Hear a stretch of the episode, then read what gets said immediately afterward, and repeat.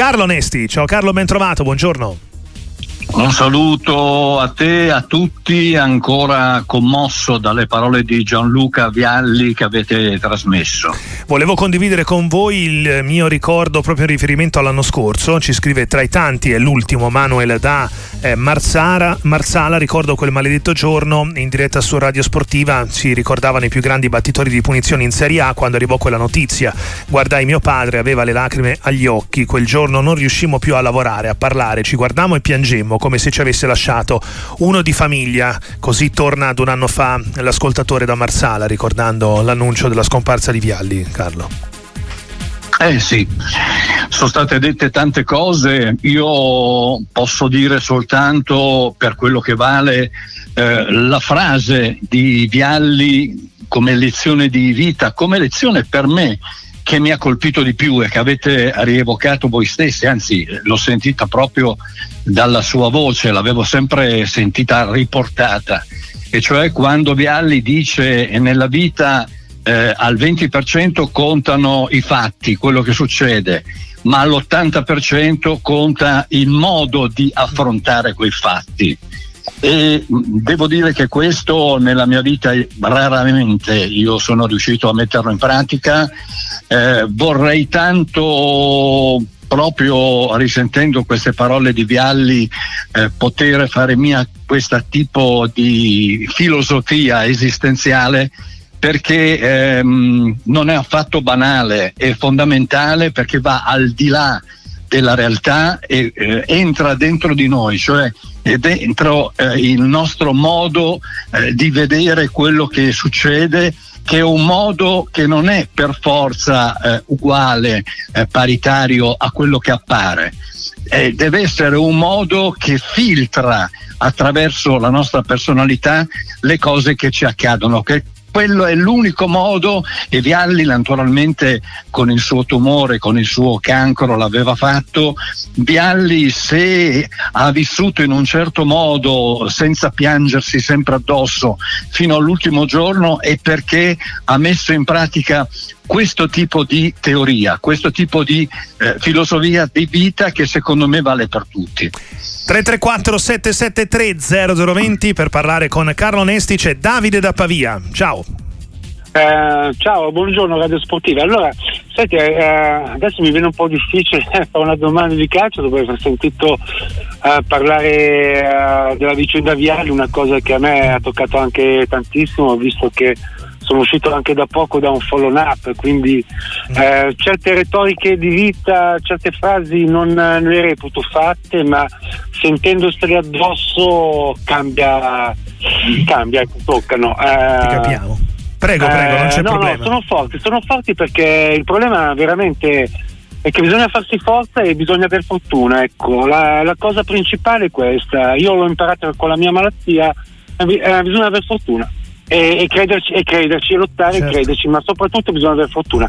Vabbè, dai, eh, stiamo un po' più leggeri, parliamo un attimino prego, eh, prego adesso di calcio. Dici. Allora, senti, io sono un, eh, un tifoso dell'Inter e adesso, mm-hmm. visto che eh, praticamente la lotta dello scudetto è Inter-Juventus, praticamente. Mm-hmm cavolaccio la vedo nera per l'Inter perché eh, in, uh, ho 58 anni, non ho mai visto in 58 anni, a parte la Lazio nel 2000, mm-hmm. Lazio 2000, eh, una squadra che sia stato capace di vincere contro la Juventus in campionato.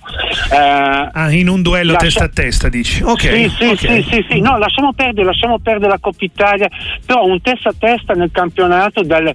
io ho 58 anni, mi ricordo soltanto la Lazio che è riuscita nel 2000 e come ci è riuscita. Sì, ecco. sì, lo ricordiamo, la no, è impossibile battere la Juventus. ok, grazie Davide. Qui, ciao, insomma, ciao, buona giornata. Eh, oltre che per il ricordo doveroso di Gianluca Vialli, Carlo Nesti è sicuramente una memoria storica validissima per, per, questo tipo di statistica. Juve testa a testa con altre squadre in campionato, sempre vinti, tranne quel, quell'anno di Perugia, della pioggia di Perugia?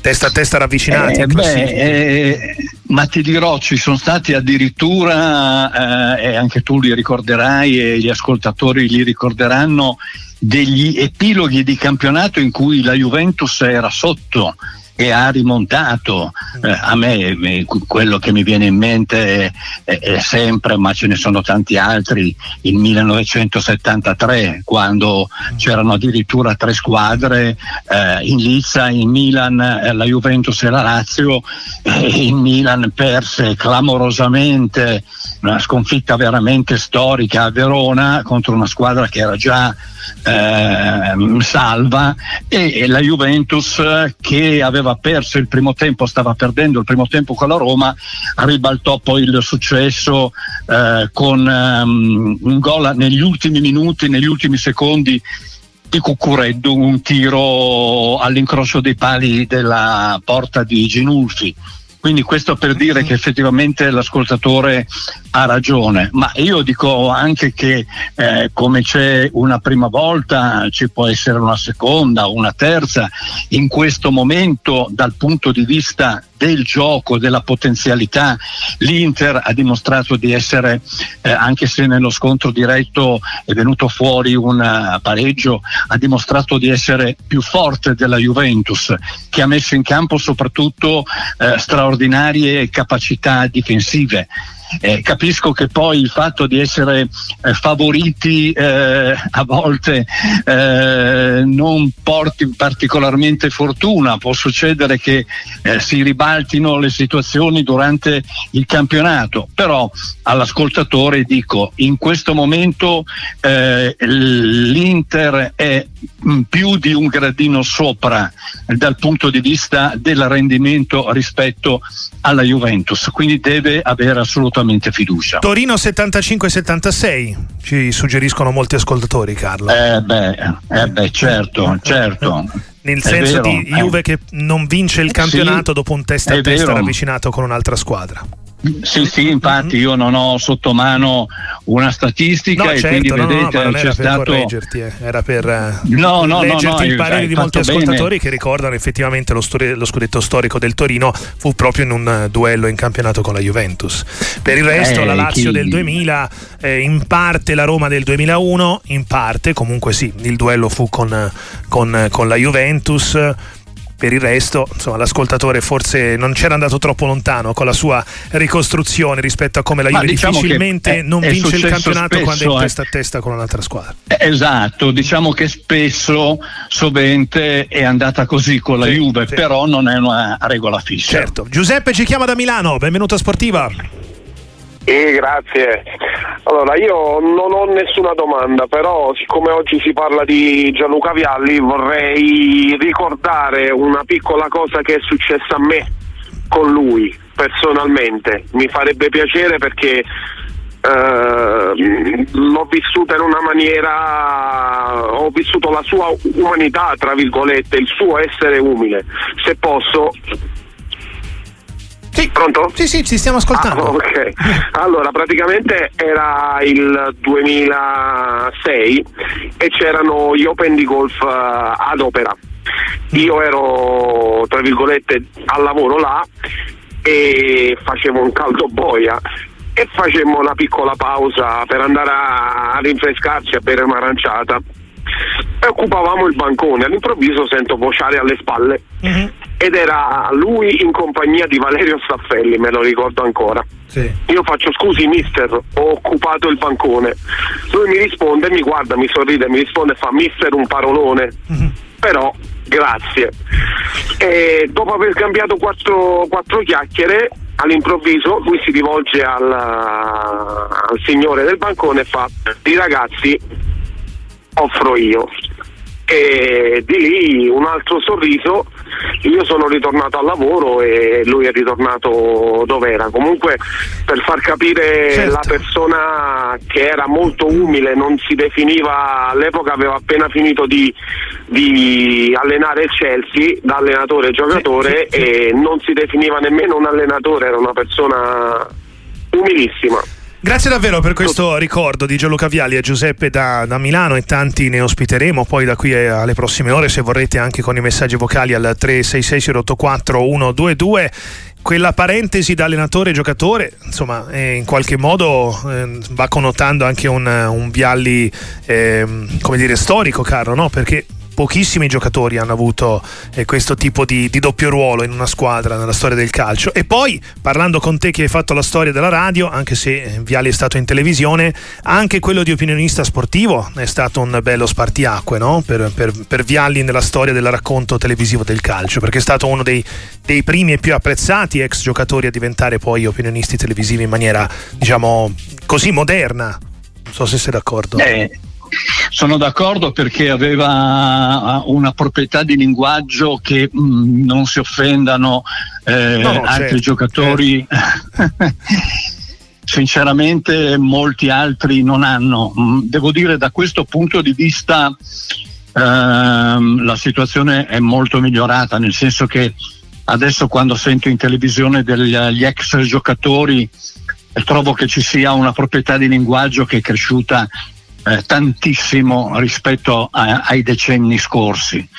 Quindi non voglio parlare di alfabetizzazione, però nel senso che nei decenni scorsi sicuramente io ricordo tante interviste eh, c'era proprio la difficoltà da parte di determinati interlocutori di esprimere dei concetti. Vialli fin dalla prima intervista ha dimostrato di essere ehm, una persona e um, mi dicevano che questo faceva parte del suo perfezionismo.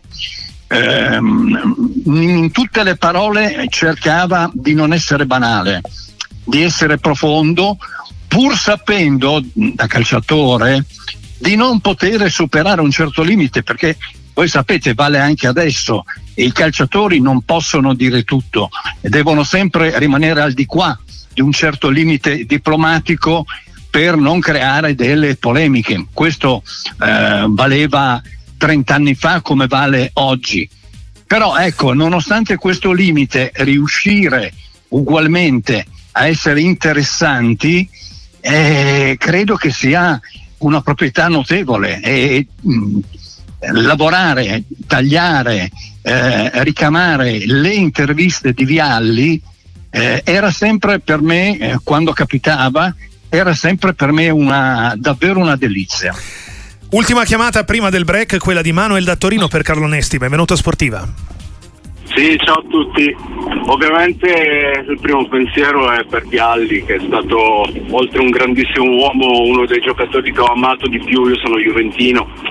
E quella, quella furia, quella rabbia che aveva in campo l'ho rivista soltanto anni dopo in TV e questo mm-hmm. è, volevo dire. La mia domanda era più un giochino che volevo provare a fare con voi. Proviamo. Eh, ieri ho visto la Juve, io sono un fan del progetto Next Gen, questa sì. è una cosa mia che io adoro. Volevo provare a fare, se riuscivate, un 11 che potesse giocare di solo ragazzi usciti dalla Next Gen. Eh a me viene in mente, vabbè, ovviamente Ilvis, eh, Uisen, ma lo stesso Dragusin che sta facendo, sta iniziando ad essere una bella carriera. Volevo vedere, capire se riuscivate a fare questo 11 e a giudicare più o meno come sarebbe la squadra come se la caverebbe in un ipotetico ecco, campionato. Questo è più fattibile, eh, per, per, l'altra parte invece sarebbe un po' lunga, Carlo, ricostruire un po' il percorso dei vari eh, giocatori della Juve Next Gen eh, che magari poi hanno lasciato, hanno lasciato, Torino. Però sul fatto di come una formazione under 23 della Juve, fatta di soli under 23 della Juve, se la caverebbe in Serie A, si può fare un così, abbozzare un pronostico? Beh, io ricordo che appena due anni fa non esisteva eh, un concetto di giocatore della Juventus eh, giovane catapultato in prima squadra. Eh, per anni e anni, eh, diciamo proprio per decenni, si era andati avanti con il concetto contrario, nel senso che la Juventus era l'ultima ad avere fiducia nei giovani e eh, ricordo sempre quando mi, si faceva, mi si poneva questa domanda, che fino a un certo punto c'erano soltanto tre giocatori che erano, ehm, avevano iniziato la loro carriera nei pulcini della Juventus, erano tra l'altro anche torinesi, che erano riusciti ad arrivare alla prima squadra ed erano Furino, eh, Bettega e Marchisio. Poi è arrivato Ken, che peraltro aveva iniziato nelle giovanili, eh, proprio nei bambini del Torino, e poi lo tsunami. Perché? Perché naturalmente ci sono stati tutti questi infortuni, anche Allegri, diciamo la verità, che non è mai stato, non era mai stato un allenatore propenso a lanciare i giovani. Mi ricordo quanto tempo aveva impiegato a lanciare, eh, ad esempio, Di Bala. Sì, sì. Esatto, abbiamo detto appunto lo stesso nome contemporaneamente. Ha cambiato Infatti, un po', diciamo così, sì, orientamento. esatto. Allegri, no? è, è, stato obbligato esatto, esattamente a cambiare ed è diventato tra l'altro un, un, ottimo istruttore anche dal punto di vista dei valori umani di questi giocatori. Adesso ti dico onestamente, mm. ehm, trovarne 11 eh, per me è un po' difficile, ne, ne posso trovare tanti eh, e ne stiamo vedendo tanti. Tra l'altro nella partita di ieri, la partita di ieri è stata proprio uno spaccato di quanto questi giocatori eh, eh, stanno dando alla Juventus prima squadra perché hanno segnato Ildis, eh, Miretti, Cambiaso, eh, UEA. Eh, dimentichiamoci l'errore di Gatti, può succedere, non importa, anche se era già capitato a Sassuolo, ma comunque è veramente un ottimo giocatore, un ottimo difensore. Quindi, ehm, ripeto, eh, metterne insieme 11 mi sembra abbastanza difficile. Eh, sono contento di una cosa, che per il momento sia molto limitato invece il mh, mm, lavoro che facevano, che si faceva peraltro molto redditizio ai tempi della triade eh, Giraudo, Bette Gamoggi, quando c'erano già tanti giocatori giovani validi, però venivano eh, usati, scusate questo termine, come pedine di scambio. Sì come oggetti di scambio. E, quindi eh, andavano via, andavano in un'altra squadra e non tornavano più, ce n'erano eh, parecchi, questo è capitato tantissime volte. E questo eh, ora sta eh, succedendo per eh, Oisen che va alla Roma, sì. e, però è un, secondo me è un fenomeno limitato, anche se potrebbe in questo mercato essere esteso anche a Hilling che è cercato da molte squadre.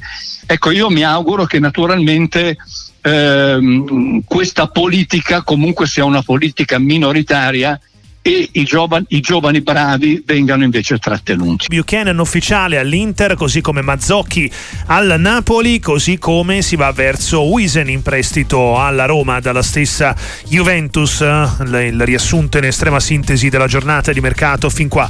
Adesso Paolo dalla provincia di Prato in linea con Sportiva. Ciao. Ciao a voi, è un piacere parlare con, con Nesti. Ognuno di noi associa al calcio una voce e io lo associo sempre annesti nel, nel, mio ricordo anche da un po' più giovane di, di, di ora.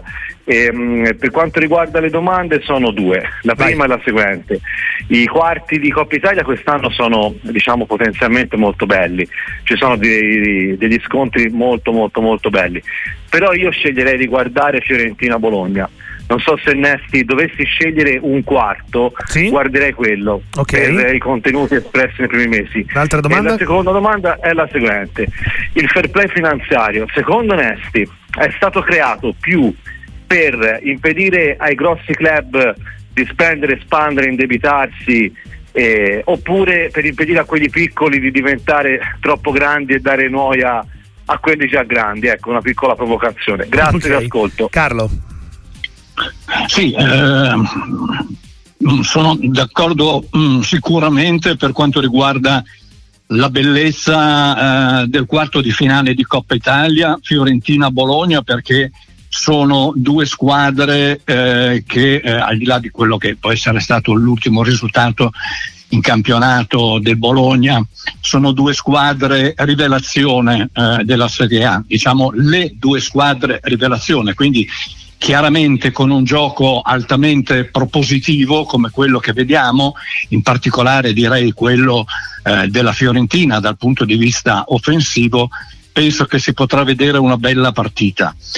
Per quanto riguarda il fair play economico, sicuramente nelle intenzioni eh, doveva porre, eh, doveva e deve porre un freno eh, alle mh, mm, grandi squadre per non esagerare nella loro grandezza con degli investimenti che tagliavano fuori eh, completamente eh, le squadre piccole e eh, naturalmente il proposito del fair play economico era quello di sistemare i bilanci, cioè eh, fare in modo che naturalmente ehm, il rosso non superasse eh, il verde in maniera eh, spropositata. Eh, purtroppo eh, questi propositi sono stati spesso disattesi, ci sono state delle squadre, eh, ad esempio quelle eh, con la proprietà degli sceicchi arabi, che hanno fatto sicuramente cose che dovevano essere penalizzate e non sono state penalizzate. Quindi da questo punto di vista non voglio parlare di un fallimento, ma di un parziale fallimento sì. C'è la domanda di Giovanni da Catania. Buon pomeriggio. Sì, buongiorno, eh, buongiorno dottor Nessi. Due domande rapidissime. La prima se lei ritiene che il Milan eh, farà qualcosa in attacco eh, durante la sessione di gennaio. E la seconda domanda, non si rimpiange Donnarumma ma quanto si rimpiange Cialanoglu? Grazie. Ok, l'attacco del Milan e il rimpianto Cialanoglu. Prego Carlo. Ah, per quanto riguarda il Milan si sa eh, dall'inizio di questa stagione che eh, esiste un problema, cioè il centravanti c'è come, anche se eh, è di età avanzata, però Giroud naturalmente eh, non deve avere neanche un raffreddore. Adesso ehm, la situazione è un po' cambiata perché fortunatamente proprio recentemente ci sono dei giocatori che eh, come Jovic, ehm, come Leao, io lo cito anche se non è un attaccante centrale, ma comunque fa parte dell'attacco, sembra che si siano sbloccati, almeno questo è quello che abbiamo visto nella partita eh, contro il Cagliari, eh, in quel 4-1. Però ci vuole sicuramente, ci vorrebbe sicuramente un giocatore eh, per poter far rifiatare eh, Giroud si è parlato tantissimo di David, però è un nome che ehm, sembra tramontato, se ne era parlato tanto, si era parlato di eh, un inserimento nella trattativa di Krunic per arrivare a una spesa di 10 milioni. Adesso invece si parla, eh, qui naturalmente perdonatemi se la mia pronuncia non è esatta, si parla di Girassi, Girassi. Eh, che è un altro giocatore sicuramente molto interessante e io credo che il Milan, se naturalmente eh, ciò rientrerà nelle sue possibilità economiche, provvederà a questo tipo di acquisto perché secondo me è una grande necessità eh, del club eh, rossonero. Cialanoglu come rimpianto, guarda, ti aggiungo anche Marco così eh. completi il tema Milan. Ti chiede se pensi davvero, Carlo, che al termine di questa stagione il ciclo di Pioli al Milan sia arrivato al capolinea. Così Cialanoglu e Pioli e completiamo l'argomento. Ma per quanto riguarda Pioli è chiaro che eh, dipende tutto dall'andamento di questa stagione, senz'altro. Eh, non ci sono dubbi, quindi in questo momento mi è molto difficile eh, esprimere un parere, ehm, teniamo conto della posizione del Milan che eh, è tutt'altro che di secondo piano, eh, un, nei quattro eh, della zona Champions League, quindi ehm, da questo punto di vista non possiamo certamente parlare male come mh, troppe volte si è fatto del lavoro di Pioli.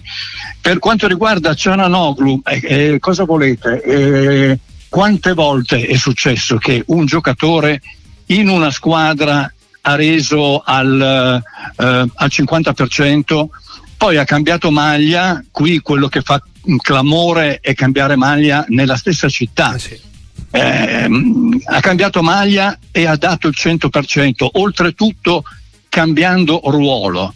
E, mh, purtroppo è, fa parte, secondo me, del bello eh, o dello strano del calcio, perché è successo davvero mille volte e trovare delle responsabilità mi sembra molto difficile. Io posso soltanto pensare che Cialanoglu eh, dal punto di vista umano abbia avuto dei problemi eh, nel Milan per un motivo, per come ehm, soprattutto all'inizio esultava nei derby, nel momento in cui eh, si concretizzava un risultato o un suo gol personale eh, proprio contro il Milan. Mi viene da pensare questo, che ci sia stato un problema di carattere ambientale, ma a volte non c'è neanche un problema ambientale e un giocatore con un'altra maglia si trasforma.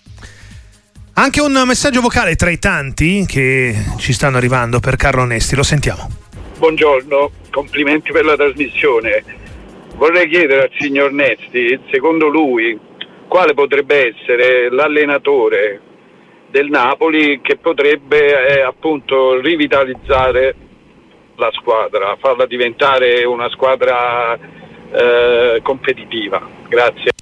Parlavamo di Pioli anche in ottica Milan per il futuro della panchina del Milan. Qui sembrano maggiori le certezze, no? Che Mazzarri comunque sia un traghettatore che ci dovrà essere una nuova scelta a fine anno. Sì, eh, bah, io mh, mm, torno indietro al periodo nel quale eh, se n'è andato Spalletti e, e, ricordo i nomi degli allenatori che erano stati fatti. Il primo fra tutti, io qui sto parlando, sto facendo dei nomi indipendentemente da quelle che sono le loro richieste economiche.